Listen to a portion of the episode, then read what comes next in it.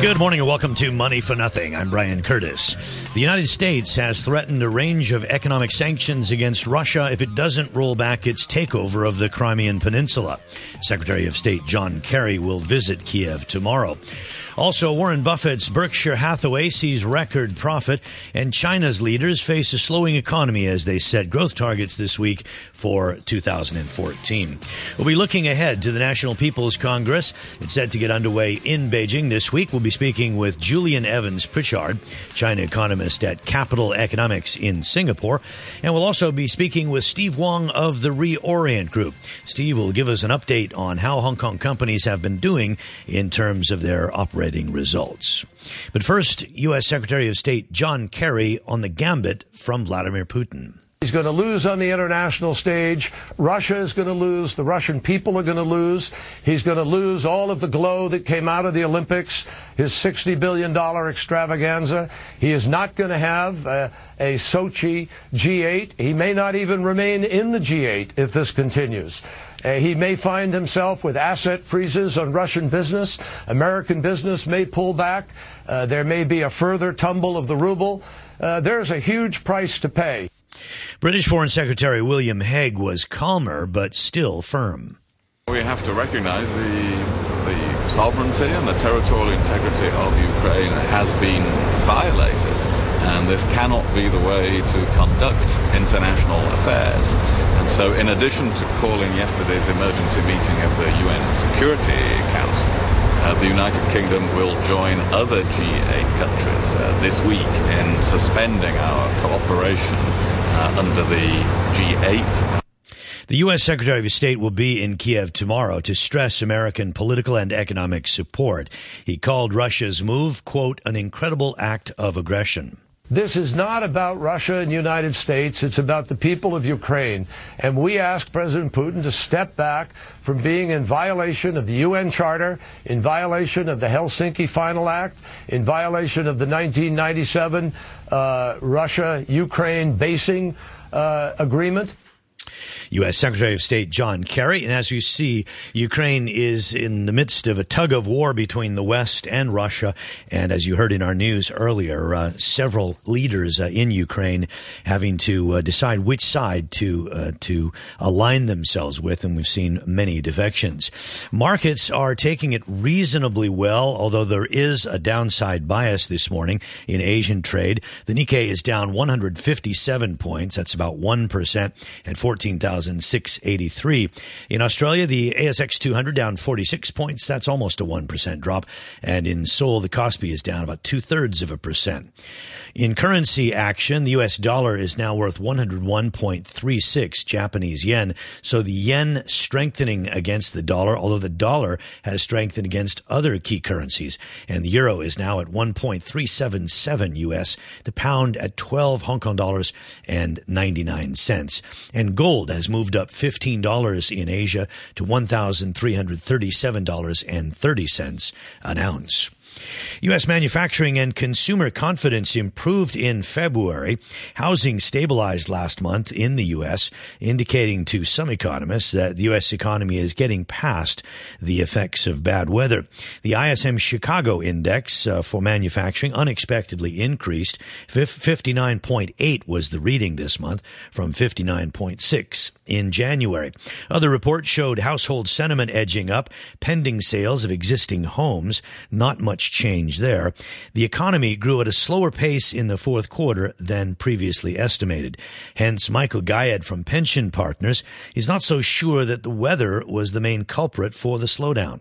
Well, I think when you look at thirty-year treasuries in general, the bond market does not seem to suggest it's as much about weather as it is maybe about possibly some kind of a slowing down or removal of this idea of escape velocity in the economy. Mm-hmm. uh, the stock market obviously has completely disregarded that notion. Yeah. Uh, but it is, I think everyone has to ask themselves, how is it after this thirty percent rise in stocks, how is it after this supposed huge wealth effect from last year, retailers haven't really performed all that great? Yeah. How is it that yields have been falling despite the Fed taper? And uh, he doesn't think that interest rates will normalize anytime soon. You cannot normalize rates unless you normalize growth and inflation.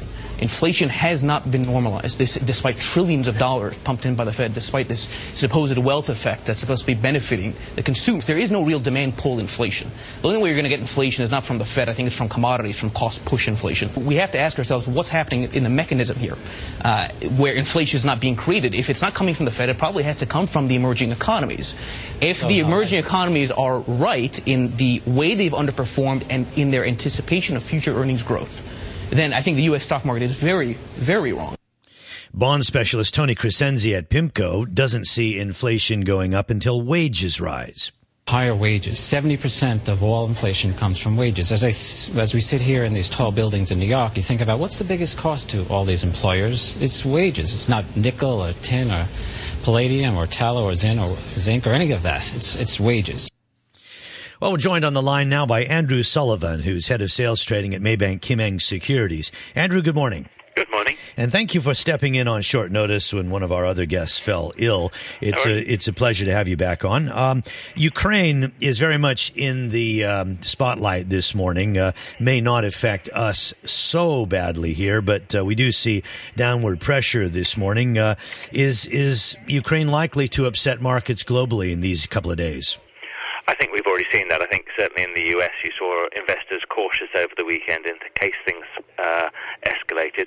And certainly looking at the movement on the yen, again, you, you're seeing this uh, safe haven assets mentality coming back to the market. So, yes, I'm, it will have an impact. So we see the dollar as a safe haven, U S Treasuries as a safe haven. Why is the yen a safe haven even to a greater extent than the dollar? Well, I think it's just the policies there and the fact that uh, certainly for the last five years that yen strength has been a, a support for many people as a, as a funding currency. Uh, and in these times, I mean, certainly the outlook for Japan is probably looking a lot more stable than some of the other places. Do you play this then, uh, perhaps thinking that uh, markets will overreact a little bit? Vladimir Putin is cagey, but he is not crazy, doesn't really want to go it alone. And at some point, um, you know, maybe in terms of markets, we may see somewhat normalizing, normalizing uh, markets. It, it's very difficult, I think. I think that, that, that one of the things here that Putin also has a sort of uh, P R Uh, aspect, not only at home but also overseas, and rather like uh, you know Obama not wanting to be seen, Putin won't want to be seen as being weak either. So it does provide a bit of a standoff, um, and you know there are a lot of other factors involved. I mean, Russia has its um, its its fleet, its Mediterranean fleet base there, so it has vested interest. Uh, and also it has, you know, political levers, uh, sorry, uh, physical levers that can pull, like the gas supplies and things like that. So it'll be a very tense situation, I think, for a week or so. What else are you watching closely this morning?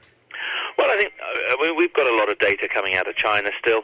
Uh, the P M I data over the weekend was still above fifty, but certainly export orders was down, new orders were down, although inventories were up. So, you know, we're wondering whether it's still the Chinese New Year effect or, or whether things are uh, being managed well in China. And that will impact on the market. And obviously we've got the M P C and the C P P C C meetings coming up. So we're looking for more policy uh, this week. And the back drop against that as well, we've still got a B O E meeting, we've got an E C B meeting, and obviously the payroll numbers out of the U S on Friday. So a lot going on this week. The U S economy seems to be showing some improvements after a string of weaker economic reports. Now we've seen a little bit of strength. Uh, Janet Yellen, in her testimony, said that weather was partly to blame. That means that it was partly not to blame. Uh, it means that there are other factors that could have been causing the slowdown. Now, how are you reading the American economy now? Well, I think it's, as we've said for some time, I mean, it's it, it's recovering, but it's it's not going to be at the same pace that we've seen previously. The weather will obviously have impacted the retail aspect of a lot of the U S recovery uh, and the housing side of it. But, I mean, the, the, the net net is the fact that the U S is not recovering at the same pace that it has before, and we've got to really factor into the fact that it's going to be a slower recovery, but there is recovery there. Companies are working, people are working, which is good news, um, but we're really not seeing a great drive in the sales side and the revenue side yet. So companies are still being cutting costs. They haven't been working. Raise, rising, we haven't seen rising wages to the extent we might like, uh, and obviously if people aren't earning more, they're not spending more, and that's going to cause, you know, th- th- that's the reason for the slow recovery. And here in Hong Kong, as you look at our economy and our markets, uh, what grabs your eye, and what are you guys pushing at the moment? Well, I think the thing that grabs our eye at the moment is the fact that the results of the, over the next couple of weeks are going to remain, you know, front and centre for a lot of companies. We saw numbers out of uh, Cheong Kong and Hutch on Friday, and that will be encouraging. We've actually got news this morning about Sunway thinking about raising money to buy property, which I think is probably a positive signal, although they are at the same time still saying they're going to release a lot more property. But at least, you know, there's interest there in the property market from one of the big developers. All right. Uh, thanks very much, Andrew, for joining us here on the program. Andrew Sullivan, who's head of sales trading at Maybank Kimeng Securities, stepping in uh, while Barry Wood fell ill. The time is now fourteen minutes after eight o'clock, and you're listening to Money for Nothing. Thanks very much for joining us.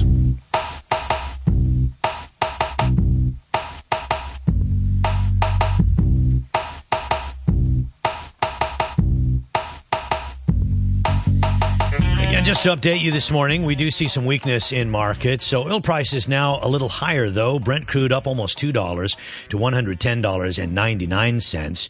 We mentioned that the yen had strengthened and the dollar to a certain uh, extent. Uh, the latest reading for the renminbi that we have is six point one two. And the Australian dollar is now trading under ninety cents at eighty-nine point oh six cents. Say good morning to Steve Wong of the Reorient Group in our studios uh, in Admiralty. Steve, Steve, good morning. Good morning. I'll, I'll ask you about um, the N P C meetings later, but let's just go straight to the earnings that we've had here of late, uh, because Andrew yeah. uh, referred to them. And mm-hmm. uh, there have been some interesting ones. He highlighted Hutchison and Cheong Kong. They seem to be able to uh, make money almost at will, squeezing uh, water out of a stone, as it mm-hmm. were. Housing has been pretty weak in the last year, but uh, you saw some pretty strong news flow there. Overall, how have the earnings been so far?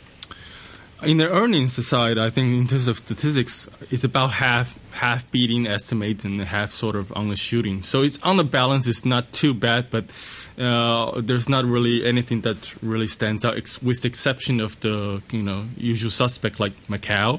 And uh, interestingly, P R C developer actually is doing a little bit better than expected. Yes, because there has been strong sales over the past year. But then yeah. just recently we heard these rumors from some of the banks, and I think I read a little bit written by you over the weekend mm-hmm. about I C B C and some of the other banks being told not to extend loans to the developers. How much of that proved uh, to be true versus false? I think basically the banks are no doubt in, in the mode of uh, reconsidering their risk exposure to the property market. Property market in China have expanded over twenty percent as a price over the last year in the major cities. So I think it's very reasonable to see banks wanting to hold off on some of the credit provision, credit lending to the, to that market, just to be more cautious. And as you look out uh, throughout this week, what, what are you fo- focusing on the most this morning?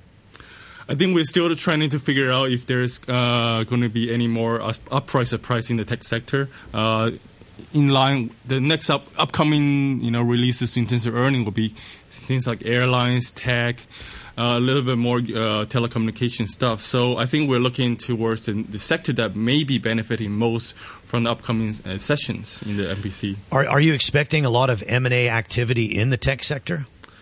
Uh, potentially more. I, I, we're seeing a lot of that already since the, in the second half last year. So potentially the smaller guys could be still be eating up, or even be linked, have some set up a joint venture with the big players. And usually people market love that. Which are the areas in technology or in consumer businesses that are the hottest now? Okay, uh, in the tech, in the tech space, we think anything that goes along with the uh, eco, ecology, eco, uh, environmental friendly themes, uh, ecological, uh, you know, hybrid vehicles has been hot. We we continue to like solar, wind. Those are kind of uh, new sector that you know will help China save energy and cut pollution. On the consumer side, we've actually seen some not so strong sales in terms of department stores, uh, you know, clothing, shoes, food. These kind of sectors have just performing mediocre, I would say, about ten percent-ish growth. I mean, in part, a lot of the company have indicated that the anti-corruption uh, move has put a dent on the luxury end of uh, spending. And President Xi ordered a crackdown on uh, violent terrorist activities after this tragic attack uh, over the weekend, mm. some thirty-three people dying. Um, the the crackdown uh, th- that we will see, will that, you know, what sort of shape and form will that take? Basically, uh, we've seen that in in in the past, when when very important meetings have been held in Beijing, typically there will be uh, large security network being uh, being activated across the country in the major cities. But I think in this time, uh, Kunming apparently was not part of the security network, so uh, Beijing did not catch this terror attack because they had anticipated, you know, something might have come up. So in the future, uh, uh, Beijing will broaden the, the, the scope of defense system across its, its country, its cities. Okay, let's talk a little mm-hmm. bit about the, the R M B, about trade yeah. and manufacturing. Uh, one of the things that we've seen is that uh, manufacturing has continued to slow down. We had a gauge of uh, manufacturing mm. out over the weekend, down in February. Um, yet services are on fire at the moment. Um, is that a transition that the government wants, or is it happening perhaps a little bit outside their control? Uh, no, it's, it is definitely an engineered uh, transition. The service industry has overtaken Chinese uh, manufacturing industry already last year, so, and that will be a trend continue to be in the making because China wants to shift away from an uh, energy-intensive industry of uh, rate, growing G D P, basically. So I think that's going to be very important. The Ministry of Commerce uh, said uh, that China has become the world's largest trading company uh, and did so in twenty thirteen, citing data from the World Trade Organization. Yeah. The shift from manufacturing to services also implies a move away from exports. Does that mean that China will slip in terms of total exports over the coming years? I think in terms of slip, I don't, I don't, I don't think there's anybody really out there expecting uh, the trade to collapse. I think export will still to continue to grow at about a single-digit pace in China.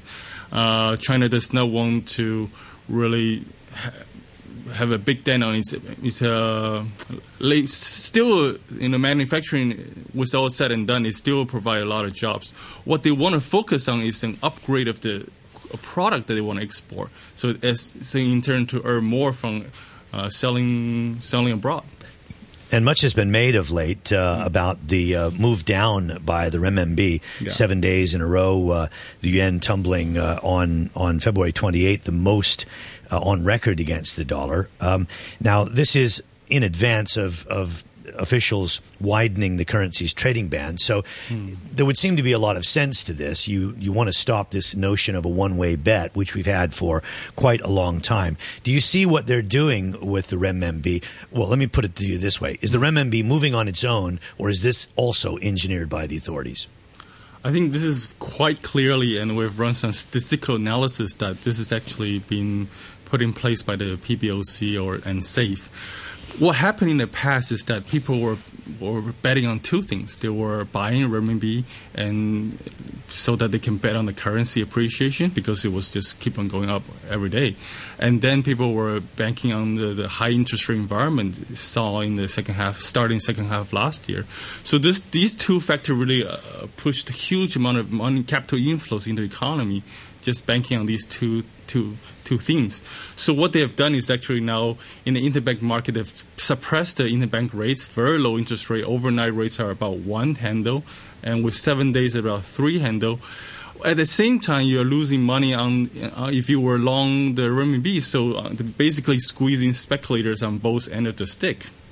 So this is a healthy move in your view, and I know that your house has been actually rather um, sanguine about what all the conditions in the in the mainland economy and uh, the fact that you don't see a hard landing coming. You've, mm. Your house has been relatively negative on, on the U S economy. Uh, so before we move on to our next guest, uh, just give me your overall assessment as you look out over the Chinese economy this year. No hard landing and, and no big problems? Exactly. I think uh, basically we want to look at for the new new parts of the economy to really spring up. You know, there's be a lot of uh, new ideas that people are trying to test. A, a new year of reform, internet finance is taking off. New regulations come in, so we want to see more of what that means. And of course, people will be looking at some uh, risks in the trust sector. But we think so far that has been uh, limited, and you know, continue to be uh, continue on run smoothly. All right, Steve, thanks very much for joining us here on Money for Nothing. Steve Wong of the Reorient Group.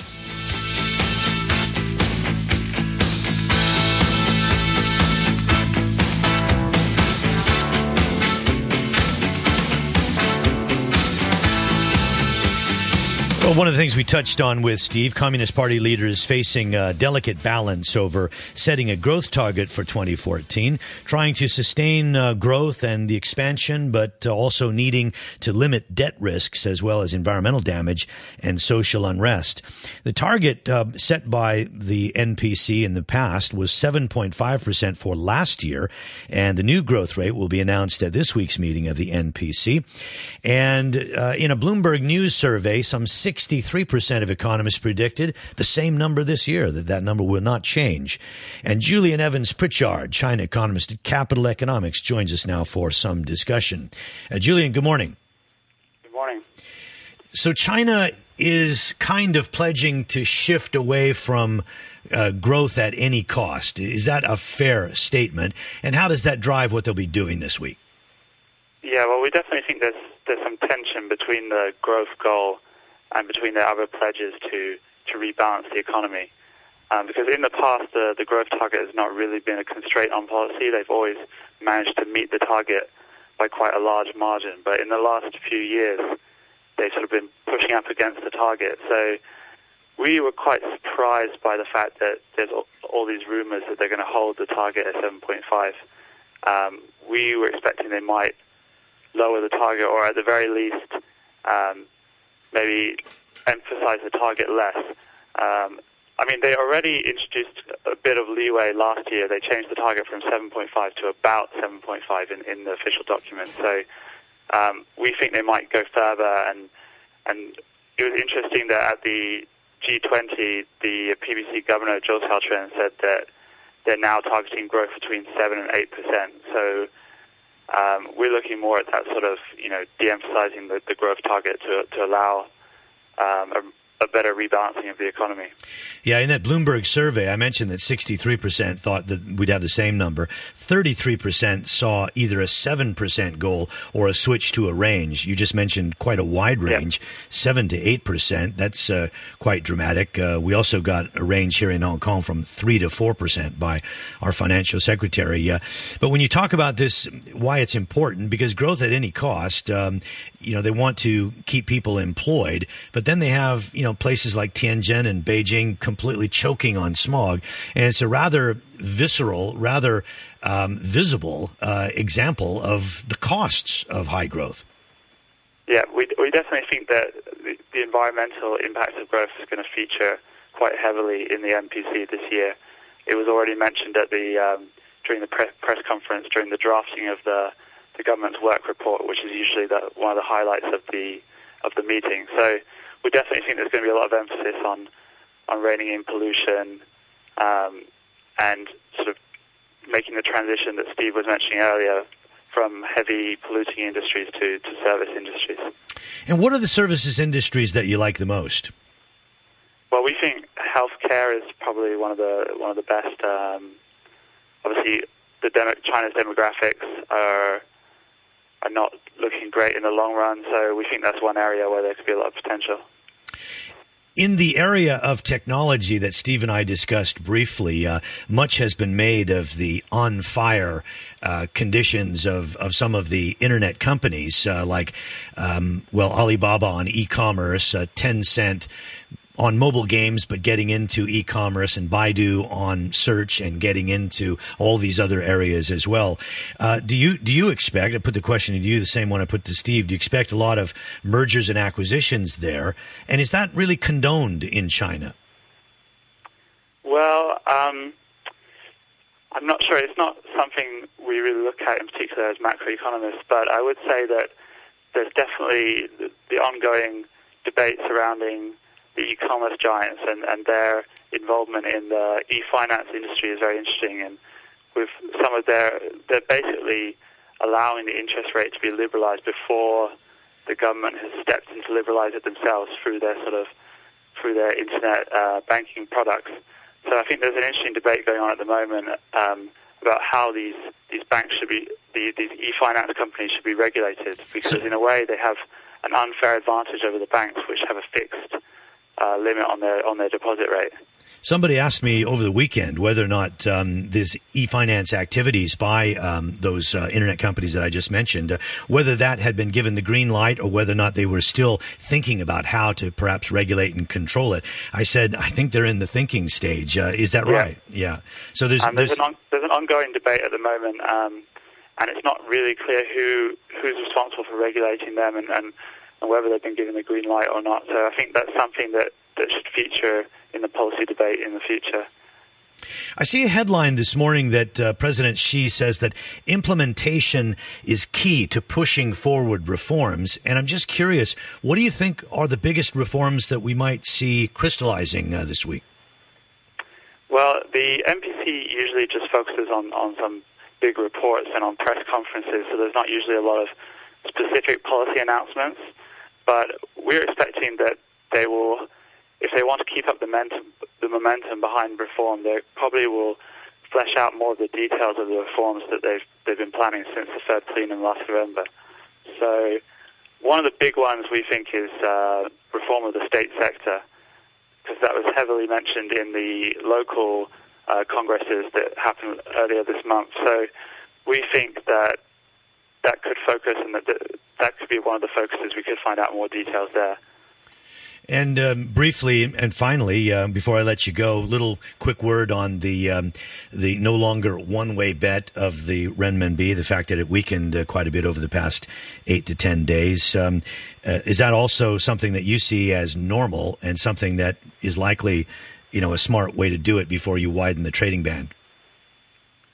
Well, we, we don't see the primary goal as, as being the widening of the trading band. Um We see it as more as, as uh, an engineered so as to reduce uh, capital inflows, which have become a gro- growing problem. One, just because they they reinforce the appreciation of the renminbi, which the um, the government is trying to the the central bank is trying to halt intervention in, in the currency market, and it can't do that if the renminbi is increase, appreciating faster than than it wants it to. Yeah. And the other reason is that The, the inflows of capital are making it harder for the for the central bank to tighten its uh, tighten monetary conditions.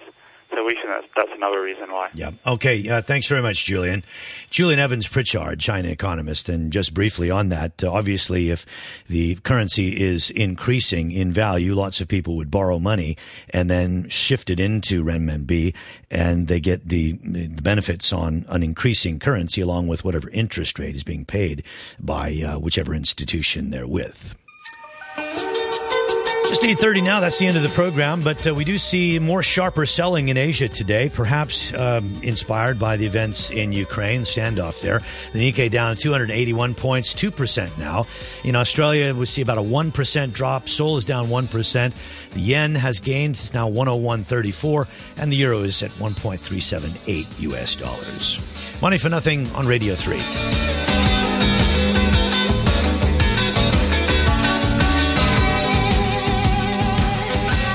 Weather today, cool, it's going to be cloudy with some light rain expected. Cool temperatures, maximum temperature just eighteen today after hitting twenty-two, twenty-three in the past few days. Mainly cloudy with cool mornings until about the middle of this week. The news with Samantha Butler. The head of the Ukrainian Navy, Denis Berezovsky, has been removed from his post after he pledged allegiance to the new pro-Russian authorities in Crimea. The government in Kiev has put him under investigation for treason.